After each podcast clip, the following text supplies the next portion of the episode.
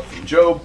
And, uh, you know, always uh, interesting studying the narrative section of the Bible. And this is in that continuous history that we've got. Basically, Genesis to Second Kings, with the exception of Ruth, is basically one narrative. I mean, it just kind of picks up where the last book left off and so forth. Certainly true here, though you had the last four chapters of Second Samuel as sort of an appendix section. But but if you go from chapter 20 you know, this is like, you know, a few years later now, David being old, and it just continues with the story of David. And um, we often study Kings and Chronicles together. I've often taught them together. But I really do think there's a lot of value in looking at each book on its own. You see the perspective of the writer of Kings and the perspective God wants us to get out of that. Then, if you're studying Chronicles, try to look at it from that perspective it's not wrong certainly to compare, but I think there's a lot we'll get out of just looking at Kings for itself. So I'm excited about being able to do that, and uh, I am working on this for uh, for Porto Alegre in uh, starting three weeks from tomorrow. And I'm almost through First Kings, and I've got to get through Second Kings. So uh, wish me uh, luck in that. Uh, but at least I do have plenty of notes on First Kings to last us for a while. So, would somebody read chapter one, verses one to four? Now King David was old, advanced in age, and they covered him with clothes, but he could not keep warm. So his servants said to him, Let them seek a young virgin for my lord the king, and let her attend the king and become his nurse, and let her lie in your bosom, that my lord the king may keep warm. So they searched for a beautiful girl throughout all the territory of Israel, and found Abishag the Shunammite, and brought her to the king. The girl was very beautiful, and she became the king's nurse and served him, but the king did not cohabit with her. All right. Um, may strike you as kind of an odd way to begin this book and uh, make you wonder a little bit why do we know this? Um, and when you think that, then look a little deeper and see if you can figure out why are we told this. Um, this incident, obviously, David's old and can't keep warm, and so they find this young girl, and she keeps him warm. That's the, the idea of that. Why are we told this? Let us know he's about to die. All right, he's about to die. You can go a step beyond that. Is Abishag um, that person? Yes. Important? She sort of is, but that's probably not the most important reason we're told that. That would be a collateral reason, and we'll talk in a minute why she's important. What is this really showing us that's important to see as the story goes on in chapter 1? That David isn't acting like a king as much? Yes. In what sense is he not like acting like a king? Because he's like going to die soon and old, and so he can't like judge exactly. Yes, David's very incapacitated, incapacitated debilitated, weakened. You know, he doesn't seem like his strong, usual self. And you can tell that because staying in bed. He's cold. He's staying in bed. He can't get warm. And because. He's very old. And, and because. this woman and he doesn't do anything with her. That's not normal for David. you know? So that also shows his feebleness. He's had this thing for beautiful women. I mean, even going back to uh, Abigail, you know, and uh, he's had various others that he liked, Michal, and and uh, different ones, and and then the whole incident with Bathsheba, you know, not appropriate, but certainly shows that he, you know, was interested in beautiful women. Now he's got, you know, a, I guess what would essentially be a concubine in Abishag, and and he doesn't, uh, he's not with her. And so I think the idea is David's just not vigorous and strong and healthy and very capable like he was. Kind of startling to see a man like David like this because you think about it, I mean, David was running from Saul and Absalom and then he fought a lot of wars and, and did just all kind of stuff. Uh, so, I mean, we think of David as being a, a strong, healthy guy, but, you know, time changes all of that. Why do we need to know in this story that David's in a weakened condition? What's coming up that this will be the background for? Who's going to be the next king? Yeah, you know, when when the king starts getting old and feeble, then he's probably not doing much to run the country. He's probably not going to do much if somebody else tries to run the country. And it kind of leaves a power vacuum that uh, he's got a son who's going to try to step into.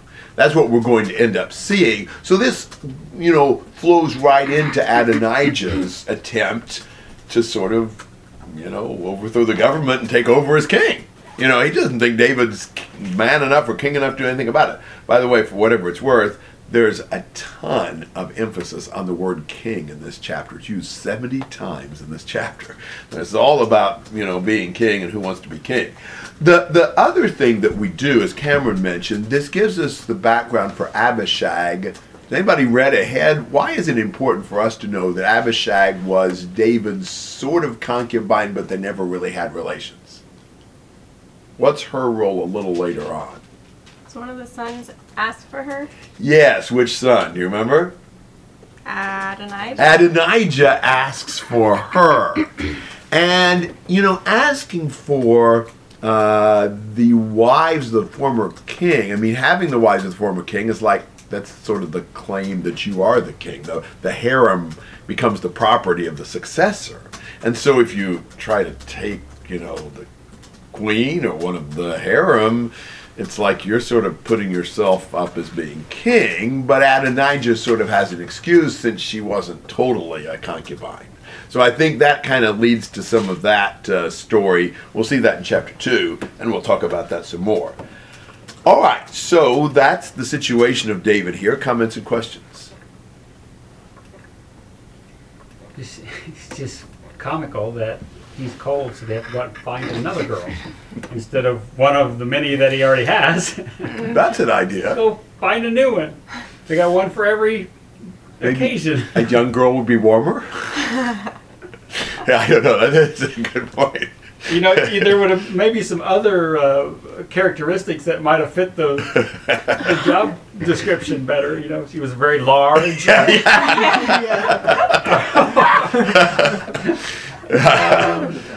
beautiful. Maybe maybe there's something to that. I don't know. Right. Maybe maybe they think she she'll perk him up a little bit. I don't know. But yeah, it's a good point. I haven't really thought about that. Other thoughts? All right, five to ten.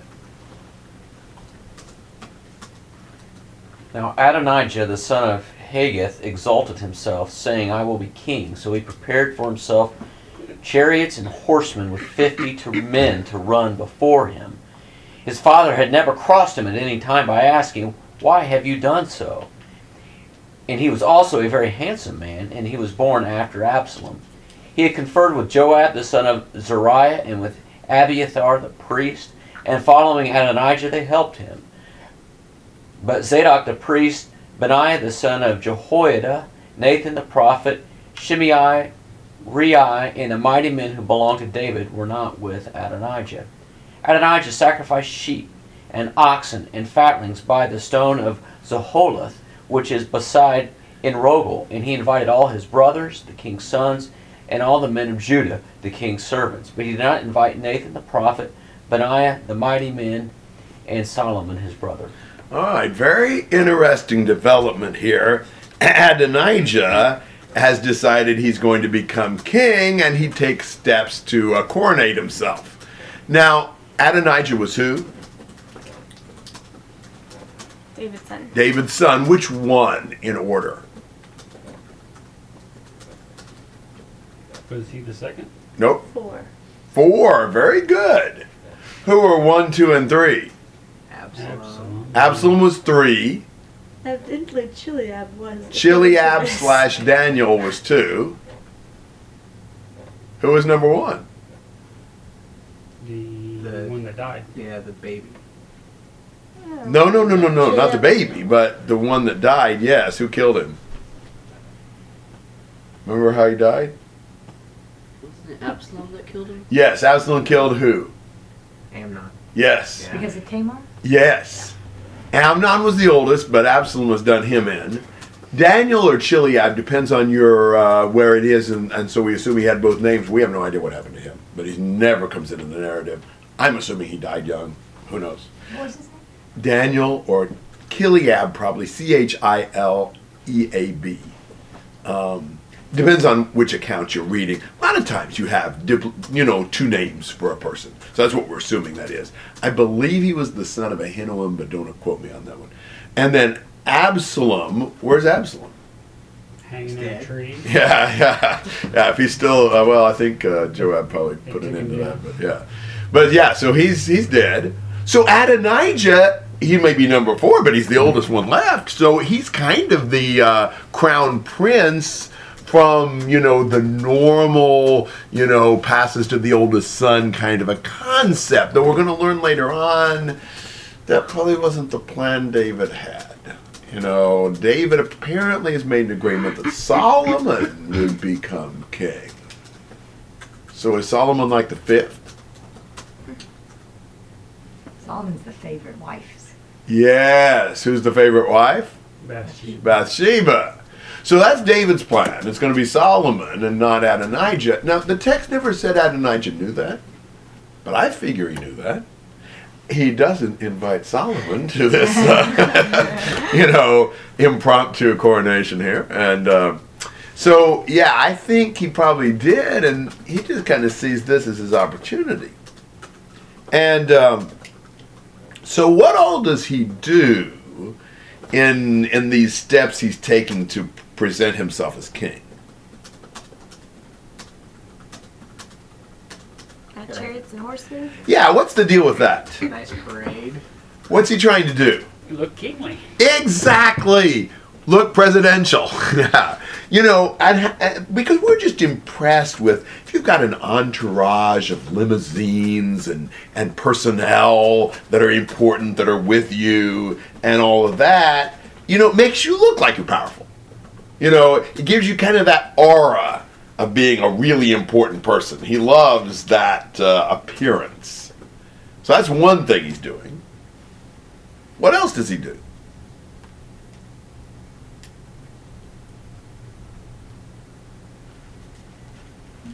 Got with Joab and Abiathar and some of those people. Yeah, he's got some really important uh, people supporting him.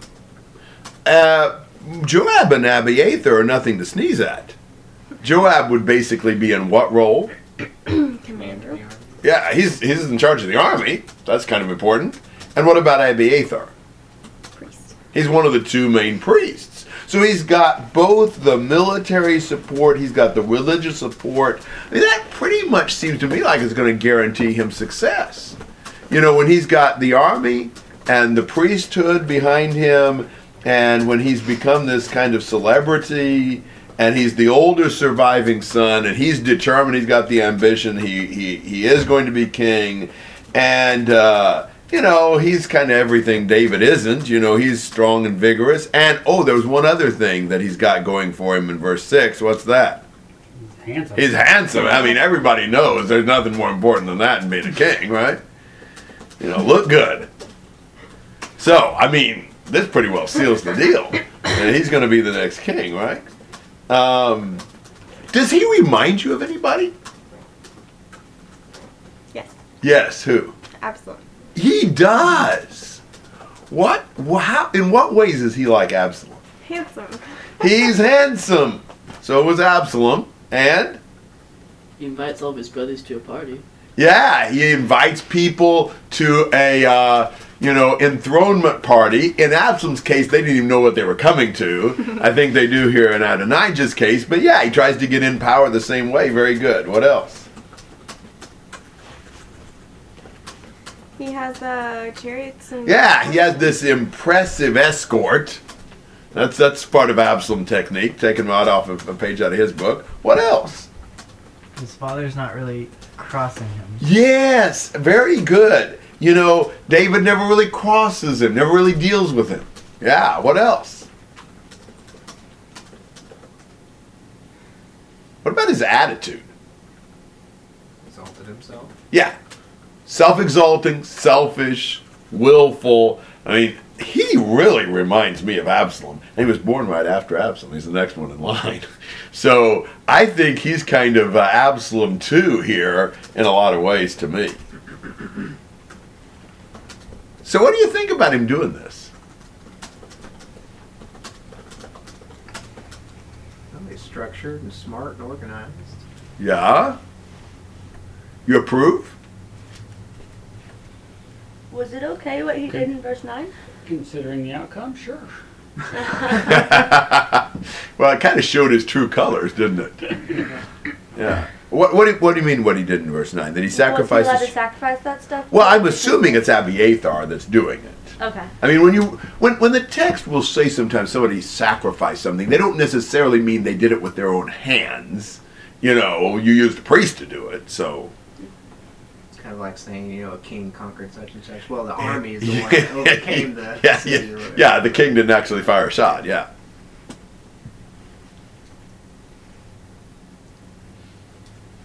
Oh, I mean, I don't know. Does it does it does some things about Adonijah kind of bother you in what he's doing here? Well, that's it's not the way the king had been chosen before. I don't know if he knew his history, but you know, God had the prophet anoint them, and so we knew in advance or knew how they became king anyway. So he should have, if he wanted to be king, he should have been asking the Lord, I guess, am I supposed to be the king? You know, that's a very good point. I mean, did Saul or David become king because they decided they will be king? I don't think either one of them had a, any inkling of becoming king. Whereas with Adonijah, he wants to be king. He wants the power, he wants the prestige. Are those good leadership qualities among God's people? No. You know, I mean, people will do that. You know, you'll see people in the church every once in a while somebody decides, I will be an elder. You know, and you will submit to me.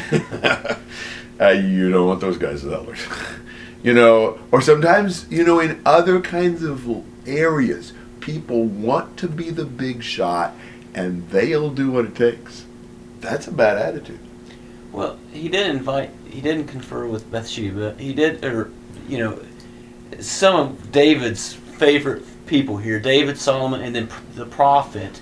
So it seems to me he had a pretty good idea this wasn't according to God. Absolutely. Why did some people get left off the uh, list of, uh, you know, invited guests? I mean, that tells you something right there. He's sort of trying to do something underhanded. I think he's really wanting to sort of present himself as king, accomplished, and, you know, when it's a done deal, maybe David won't do anything about it because, after all, David's pretty weak and old anyway. So, and, I mean, go back to verse 6. Has David set this up in some ways? Yeah. I mean, man, doesn't he strike you as a spoiled brat? Yes. He's had everything he wanted up to this point, so why not this?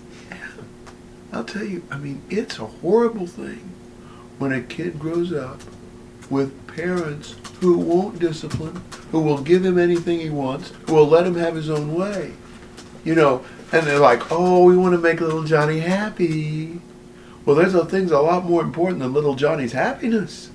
You know, his character is a lot more important than his happiness. And you know what? Do you really, are you really happy in the long term if you always get your way? I don't think that works very well. You know, I mean, we need some discipline. We know we need discipline. We need some disappointments. If you always had everything you wanted, you'd never appreciate anything you had. So I really think David, ha- his indulgence here, has uh, has created this a little bit. I, I read a quote. I thought this was good. If the father does not trouble the son, the son will trouble the father.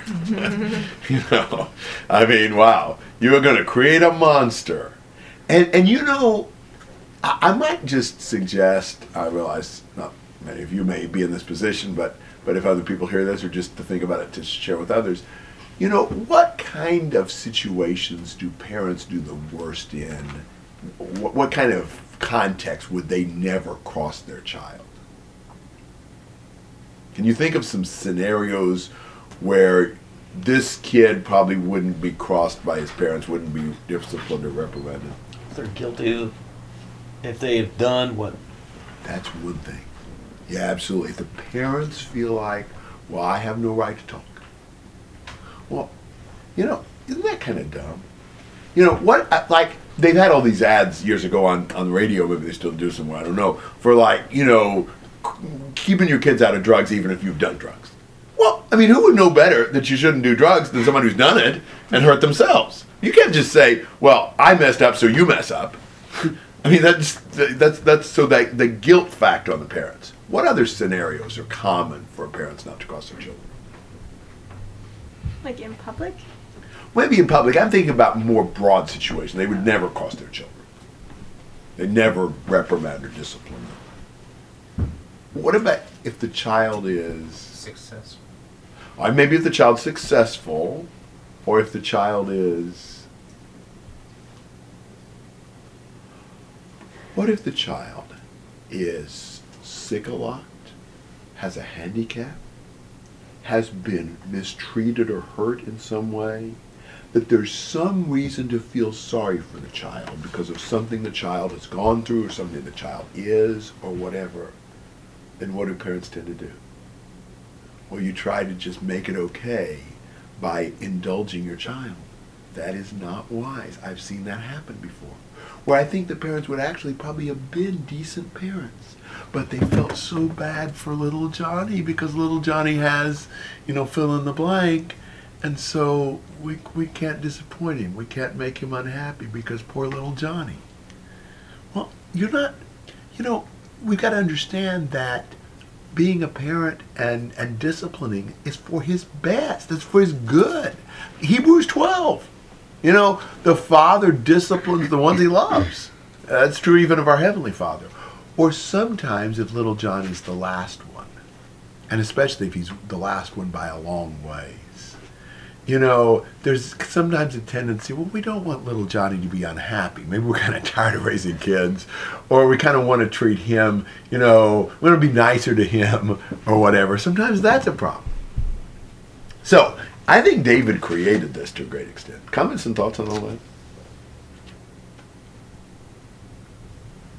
There's not even much history with Israel and king succession at this point. So, of course, he may have gotten these ideas from other nations, but Absalom. or just or just being spoiled, and that's what he wants, and that's what he's going to try to get. So. Yeah, it, it may be as much that as anything, and he thinks he's got his chance, and David is kind of incapacitated.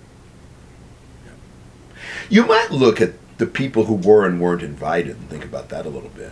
Uh, in 8, he does not, you know, invite Zadok, the priest, Benaiah, who was kind of the head of the bodyguards for David, Nathan the prophet, Shimei, but I don't think necessarily of the Shimei that like threw stones and dust on David. I believe I'm right that there's 19 different Shimeis in the Old Testament, so I doubt that that was the same guy. um, and um, you know, I would suggest that Adonijah and Joab represent more the people who had been with David since the days even of Saul. And maybe some of the ones that are with David still are some of the ones that, that weren't with him back then. You kind of got the old guard versus some of these who have been a little bit more recent in David's history. That's what it looks to me like. And I think that's everything I'm wanting to say about this. So, what co- questions and comments do you have through verse 10? Wasn't uh, Abiathar from the old days as well, though? Wasn't he And he's with, with Uh, David? you know, Abiathar is with uh, Adonijah. Right, but wasn't he with David when he was running from? That's what I'm saying. The one, uh, maybe I said it wrong. The ones who are with Adonijah are the ones who had been with David for the Oh, longest. okay. I thought Yes. it was the other way. I may have said that the opposite. But what I mean is the ones with Adonijah are the ones that go way back with David. The ones who are with David are the ones that don't go back quite so far. Yeah. So they're ready for a new king. I don't know what it was, and and we don't have a lot of data to go on, but but I, I think that is an interesting observation. Was So- Abiathar the one who all the priests died except for Yes. Okay. where his father, right? Am I Well, right? his father died, but then all of them died too. Like he, He- was the one. He was the. You're right. He was the one. He was the one who fled. his father David. gave him yeah. the sword of um, what's his name, Goliath. Yes. and- yeah. okay. Uh, uh, Ahimelech, right? Um, yeah, I think so. Okay, and Abiathar was Right, that yeah, guy that's right. escaped. Yeah. You remember Abiathar, but you can't remember the name Goliath. Well, I mean, you remember the important ones. I was getting there. A little bit. All right. Other questions or comments? But Zadok is the good priest, right? He, or he ends up being the good priest. Yes, yes. I mean, I, we, I'm not sure exactly why, but we ended up with two priests, Abiathar and Zadok. And we're going to see in the next chapter uh, Abiathar's, this is the end of the line for his Yeah. lineage as priest, and that actually fulfills what was said to Eli about his family. That was the last of the Eli priests. And with Zadok, I can't remember. It switches from Eli- Eleazar to Ithamar or from Ithamar to Eleazar. I don't remember which is which. But it switches Oh, among which son son of of Aaron Okay. the high priesthood is going These to are high priests? Yes. They're both high Wait, priests. they're both high priests. Yeah, I think so. Is this the Abiathar that was Eli's son? No. No, that's. Uh, the, He didn't have a son named Yeah, Right. he didn't have a son named Yeah, Abiathar. but- Hophni and Phinehas. No, he had others. Didn't he? Ichabod was the like grandchild or Who oh, am I thinking? I don't know who you're thinking of. No, I don't think he Do we had know son anything named else about Abiathar. Abiathar? I mean, he was the one that fled to David when Saul exterminated the priests at Nob. Yeah. He's in the lineage of Eli because Right, Maybe that's what I'm thinking. that He's a fulfills descendant. the curse, like Right. that all of them would die. right. Would the double high priest thing be because when s- David was fleeing from Saul, Saul would have set up a new high priest? No, I don't think so. I don't know how to account for it. So, other thoughts? Was um, 2 Samuel 7 the prophecy about one coming from David? Before this, was that ever specifically applied to Solomon? I mean, no, I would say not. Okay. Not that I know of. I mean, I think, I, I don't know how widely it's even understood that Solomon would be the next king. I don't think, I don't recall anything in the text where Solomon is identified uh, that way until now. But still, these people, even the ones like Joab and Abiathar, they should have known. I would think so. So that really seems like betrayal, like that they're following. Well, look at Joab. Well, yeah, that's History of this. What else is new? I mean, Joab is weird. Joab is loyal to what he thinks are David's best interests, modified highly by what he thinks are his own best interests. So Joab has his own way of being loyal to David. And that includes supporting some people David doesn't support. right. So I think he would have worked this out to where supporting David's son to be the next king and letting him take over would be the right thing. And we don't know much about Abiathar's character, or do we? No, I don't really. Okay. Yeah, I don't really. But he got on the wrong side of this one. Okay. How about mm, let's do eleven to let's do eleven to twenty-one. Then Nathan spoke to Bathsheba, the mother of Solomon, saying, Have you not heard that Adonijah, the son of Haggith, has, has become king, and David our Lord does not know it? So now come, please let me give you counsel, and save your life and the life of your son Solomon. Go at once to the king and say to him, Have you not, O, o my lord the king, sworn to your maidservant, saying, Surely Solomon your son shall be king after me, and he shall sit on my throne? Why then has Adonijah become king? Behold, while you are sitting there speaking with the king, I will come in after you and confirm your words. So Bathsheba went into the king into the bedroom. Uh, into the bedroom, period. Thank you. now the king was very old, and Abishag the Shunammite was ministering to the king. Then Bathsheba bowed and prostrated herself before the king. And the king said, What do you wish? She said to him, My lord, you swore to your maidservant by the Lord your God, saying, Surely your son Solomon shall be king after me, and he shall sit on my throne. Now behold, Adonijah is king, and now, my lord the king, you do not know it. He has sacrificed oxen and fatlings and sheep in abundance, and has invited all the sons of the king, and Abiathar the priest, and Joab the commander of the army, but he has not invited Solomon your servant. As for you now, oh, my lord the king, the eyes of all Israel are on you to tell them who shall sit on the throne of my lord the king after him. Otherwise it will come about, as soon as my lord the king sleeps with his fathers, uh, that I and my son Solomon will be considered offenders. Okay, so who uh, springs into action here? Nathan. Nathan. Remember Nathan, right? We might remember Nathan most from You are. Yeah, we do remember that, don't we? So, Nathan doesn't just passively wait for God to do something, nor should he. I think he's doing the right thing here. A good leader can do a lot of things that are helpful, and God does not intend for us just to wait for him to float all our daily bread down on a cloud or anything else. He wants us to act, and so Nathan does. Who does he go to? Bathsheba. And what does he tell her? Sounds like they're trying to talk a parent into something. How do they work out this plan? Like, you go say this, and then I'll come too. yeah, it does, does it? yep. Yeah. Uh, so it's like you need to go talk to David, and then I'll come behind you and talk to him too. Uh, and and we'll see a little more in that. Uh, what's his argument to Bathsheba for why it's so important for her to do this? They're gonna die. Is that true? Yep. Yeah. Why? You don't want any competition for the throne. Yeah.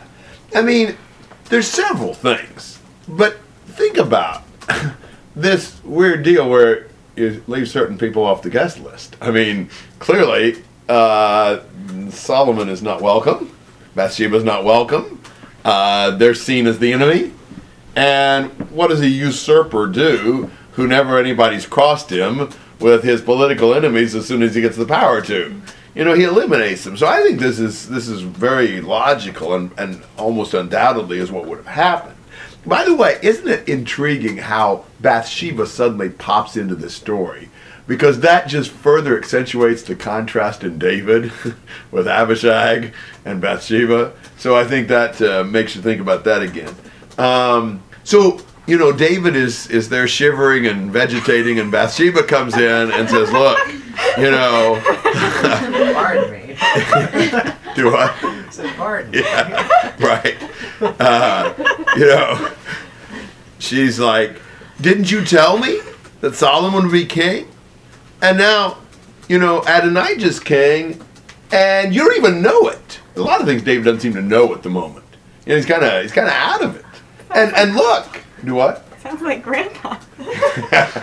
well, you know, old age kind of uh, leads to, you know, just, I mean, you kind of are out of it.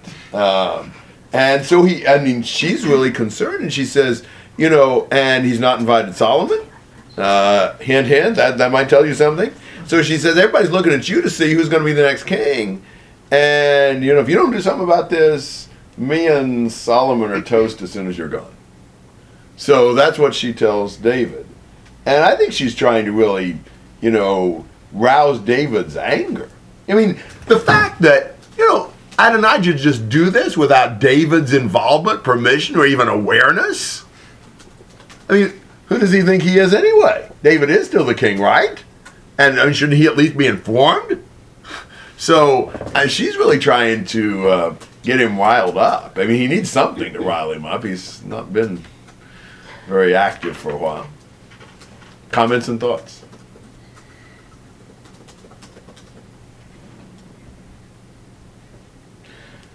Well, Nathan says, I'll come behind you and reinforce. Let's see that.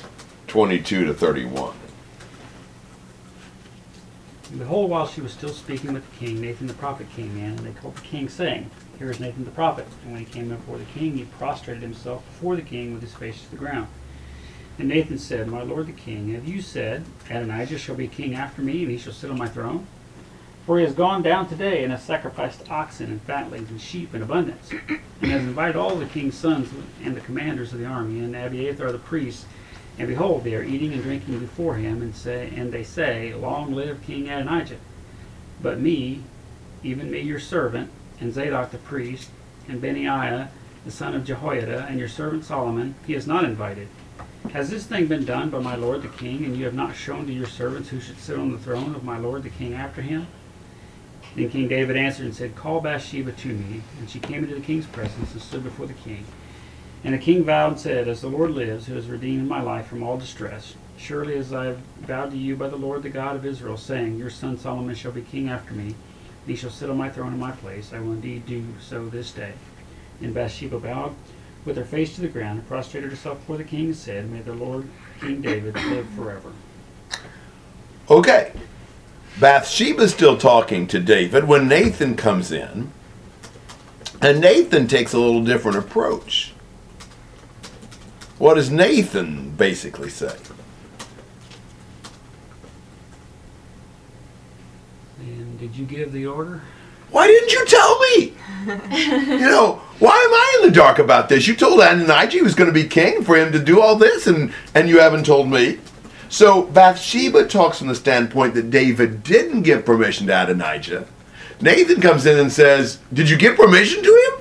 You know, I mean, so they kind of got both sides covered, you know, whether he did or whether he didn't.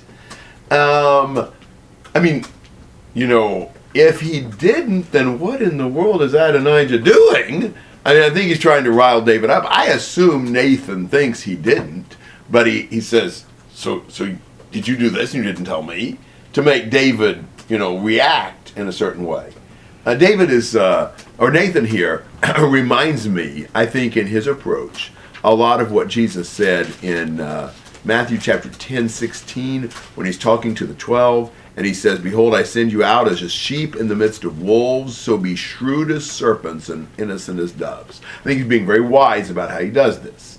You know, I think he is definitely trying to figure out a way of getting David stirred up, and yet he's doing it for him, for the Lord, and and uh, you know has no uh, malice in that. So I think he's doing well with that. And and what's the effect on David?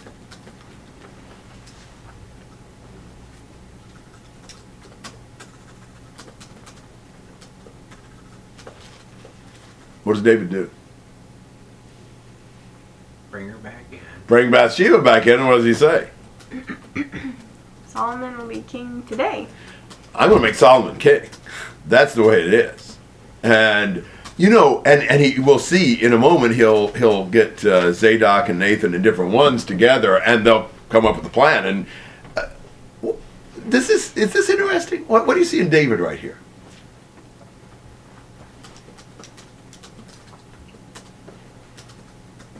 He's acting instantly.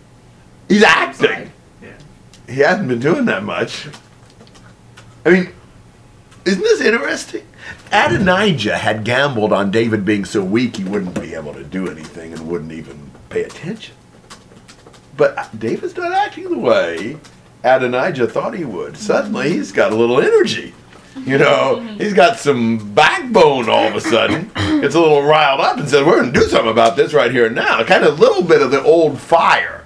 I realize he's not the one out there, but in his attitude and spirit and what he's orchestrating with people, you know, I mean, he's kind of been stirred up to a little more life. Why? He wants Solomon to be king. He is concerned about the fate of the kingdom.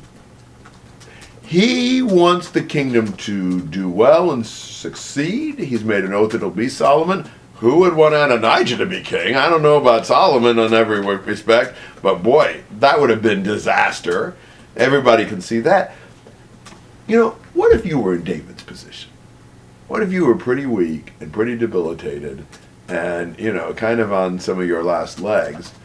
What would be the thing that would be most likely to get you stirred up, to get you to have a little energy and force about you?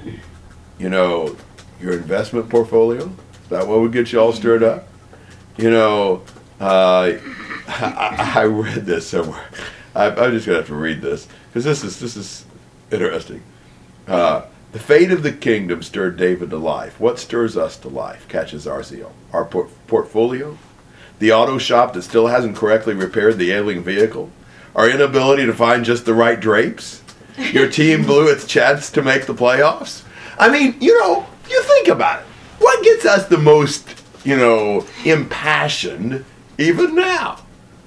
And I mean, is it is it the Lord's kingdom and God's people and God's cause? Or is it some of those other things? I just thought that was an interesting collection there.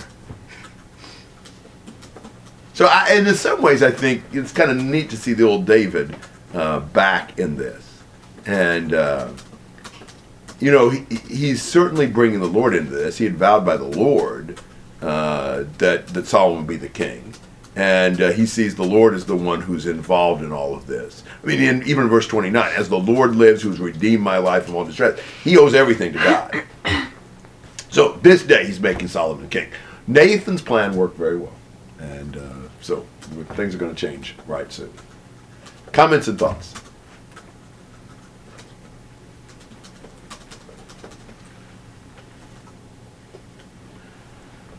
Well, 32 to 37.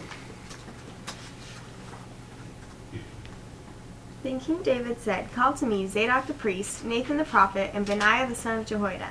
And they came into the king's presence. The king said to them, Take with you the servants of your lord, and have my son Solomon ride on my own mule, and bring him down to Gihon. Let Zadok the priest and Nathan the prophet anoint him there as king over Israel, and blow the trumpet, and say, Long live King Solomon! Then you shall come up after him, and he shall come and sit on my throne, and be king in my place, for I have appointed him to be ruler over Israel and Judah.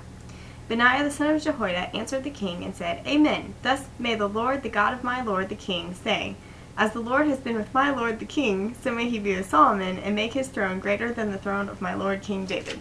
So he calls who in? Tongue twister.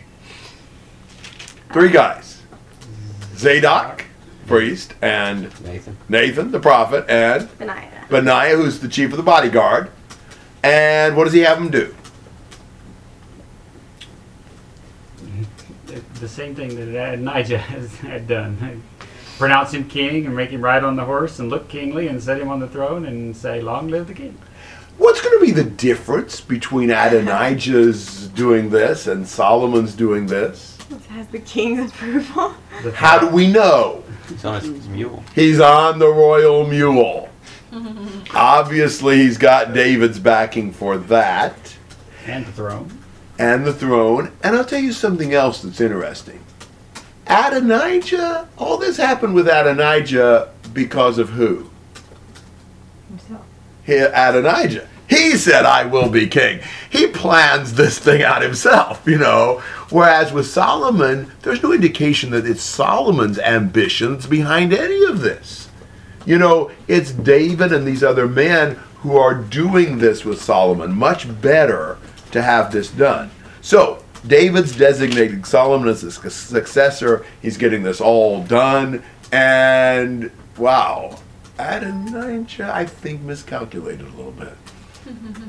You know, David wasn't quite as inactive as he was banking on, and maybe David's finally willing to cross him. Comments? What is the proverb? Um, let another man praise you and not your own lips. Let another man make you king and not yourself. Amen. Do you remember the parable Jesus tells about that? the wedding. Absolutely. Don't try to grab the best seats for yourself because what's going to end up happening if you're not careful? He sent Get him moved back. in. And why will you have to go all the way down to the bottom chair? Because everybody else has been doing the same thing you've been doing, and it's the only one that's left. you know? And, I mean, it's like, don't you be the guy who's always got your hand raised, pick me, pick me, for all the glorious and powerful positions. You know, if, if you ought to be chosen for some honor or for something that everybody wants or some powerful place, it ought to be other people who do that. I mean, you think about, even in like what we said earlier, if uh, church is going to appoint elders, it sure shouldn't be that I'm the guy out there, you know, slapping the backs and twisting the arms of everybody around, you know, campaigning. wow. I ought to be the guy who knows my faults the best. I ought to be the last guy who thinks I ought to be in that role. You know, and, and, and that's true with so many other things. This self promotion, this is what I want. I'm going to set it up and orchestrate it to where I can, you know, dominate. Wow. You know, I would even say, some of you have heard me say this, but you know, something we have to be careful about, I think, even with young people, is this idea of, okay, I'm going to be a preacher. Now, what they mean by that isn't, man, I'm going to dedicate my life to bringing as many people to the Lord as I can and helping as many Christians as I can. You know, however that happens, what they really mean by that is I'm going to see if I can sell myself to some church who will pay me, and that'll be my job. And uh, I, I've heard Scott Smelser quote an older preacher he heard years ago saying, you know, I hear all these young guys saying, you know, well, I want to preach. He said, no, that's not what you want. If, if you wanted to preach, go in a room in the library and go invite some people and preach. What you want isn't to preach, you want a pulpit and a paycheck. Well, it's not wrong to be supported for the work of the Lord, but to campaign and shop around and see if I can get, you know, myself in some role, I think we have to be really careful about that. I might make an exception a little bit if, say, I decided that I wanted to make the sacrifice of going to some third world country and preach the gospel, and I'm seeking to have people collaborate with me so I can do that, where it's not glory that's motivating me, it's going to be really hard and really challenging, and you know there might be some reason for, and then sometimes to just to, to take responsibility for doing a work. You know, if somebody needs to clean the toilets and you want to volunteer for that, it's probably not a problem. But if somebody, you know, if you're wanting to volunteer and promote yourself for something that to you gives you status and glory and position and power, that's not the thing to do. If you ought to be in that role, it needs to be somebody else that tells you that. Make sense? Thoughts and comments?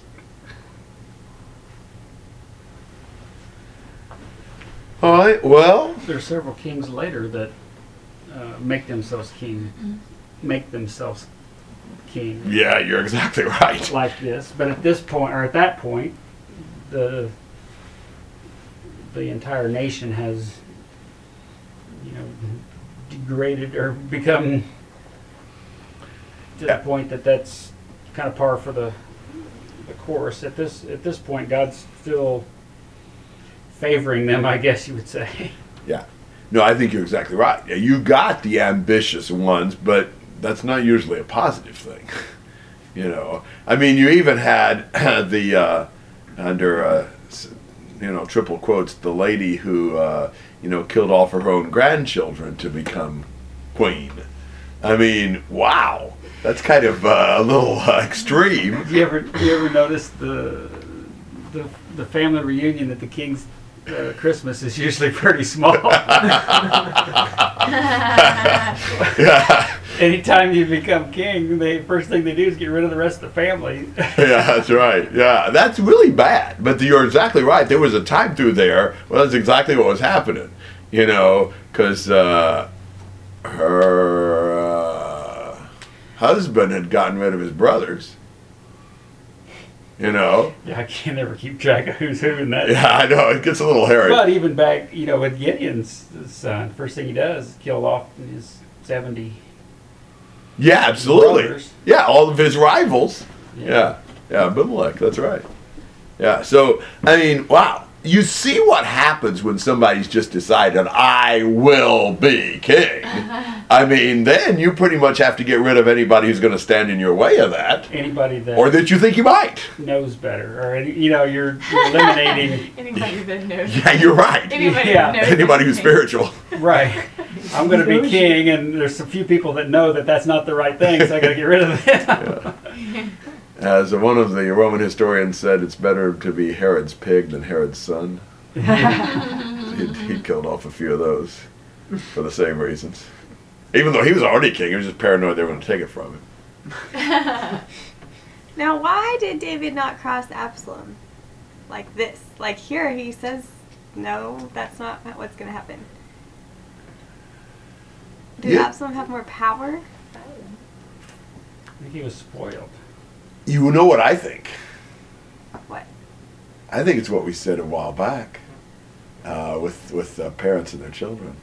I think he feels guilty and responsible for what's happening, and I think I think once he messed up like he did, I think he just loses his toughness and his nerve. I mean, what can he say? Are you talking about with Absalom? Yeah, Okay. I am. You know, because I mean, God said the sword wouldn't depart from his house. Yeah. God said that the, his wives would be violated in broad daylight. You know, I think he sees in Absalom sort of a mirror of his own sins, and he just doesn't feel. Yeah, I think it just really, I think it really messes him up. I, we, when we're filled with guilt, we just make really poor decisions. That's what I think. Now, I, that, there are probably other factors, and maybe he may have a natural softness on some of those things, but it seems to me like he probably got worse after that. But here, like, he doesn't seem to have the same emotional problems. He doesn't, although this is maybe because of his attachment to Solomon and Bathsheba, that could be part of it. But yeah, I agree with you. He's more distant from it. I mean, several years, you know, later. Right. So I don't know. Good, good, good observations. Even in this, though, he doesn't directly confront That's. Adonijah. He just says, you know, he's doing something. Well, well let's do this. And later, he'll he'll tell Solomon to do some of his unfinished dirty work Right. instead of confronting it himself too. So you're right. And he never really dealt with Joab. I mean, all through the story, you know, from the earliest times, it's like Joab needs to, you know, be, you know, de uh, commanderized or whatever. you know. Well, David, on one hand, was this warrior. You know, I mean, was just one of the greatest warriors that we'll read about in the Bible, and he's you know slain his ten thousands. You know, but yet he's unwilling to conf- to confront those that are closest to him, and so it's just kind of a paradox. It is hard to confront people close to us. Sometimes it's easier to slay the enemy than to confront our friends, confront our family, and whatever. Yeah, that's not always an easy thing to do. Can you explain verse 36, um, where it says, Thus may the Lord, the God of my Lord, the King say. What does the Lord say? Well, let me see if I can read this and figure it out. I don't know. Benaiah the son of Jehoiada answered the king and said, Amen. Thus may the Lord, the God of my Lord the king, say, As the Lord has been with my Lord the king, so may he be with Solomon and make his throne greater than the throne of my Lord King David. So I think he's saying that basically, may God bless Solomon like he's blessed you. Yeah, and I think assuming that God is The speaker. going along with what Right. David is saying. Right. That, you know, it's almost like God is in agreement with having That, that's probably one that's better in another translation. Anybody? We don't have any other translations here, do we? Oh, we have all of them. Yeah. Oh, okay. Uh, how about the? Uh, oh, how about the NIV? Okay. That's, I forget we have these uh, modern uh, conveniences. That's right. Oh, ESV What is? What's the? says, Amen. May the Lord, the God of my Lord the King, say so. Period.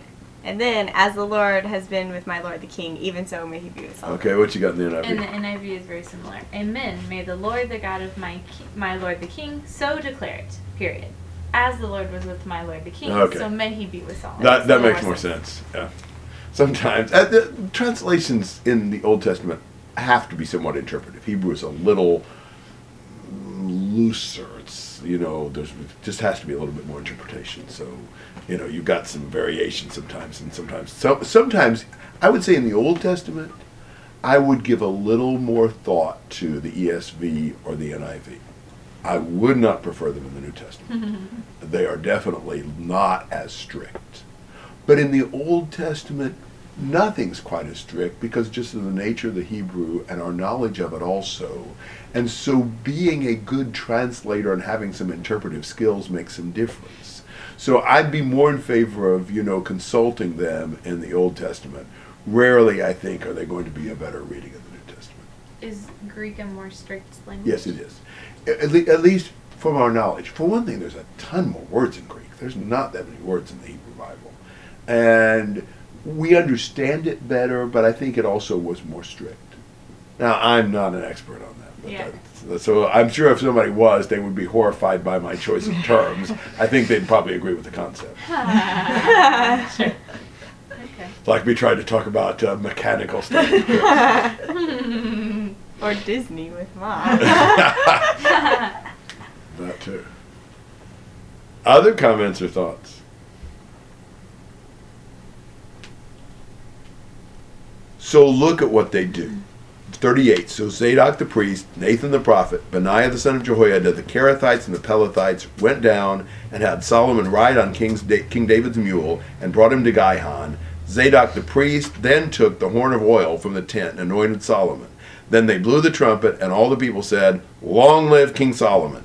All the people went up after him, and the people were playing on flutes and rejoicing with great joy, so the earth shook at their noise. So, this is public. This is everybody, not just a few elite at Adonijah's private party. They approve, and, uh, you know, they are celebrating Solomon becoming king. I wouldn't want to be on Adonijah's side at this moment.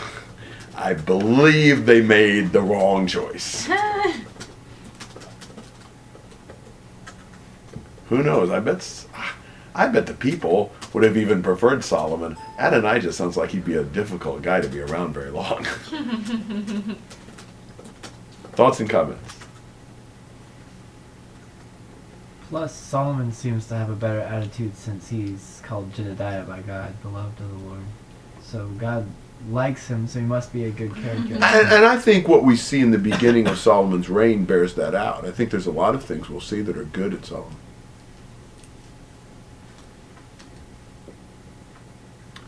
All right, let's stop here. Um, and uh, I will not be here next week. I will be here the following week, and then I won't be here for a while. So, no, yes, no, no, no, no.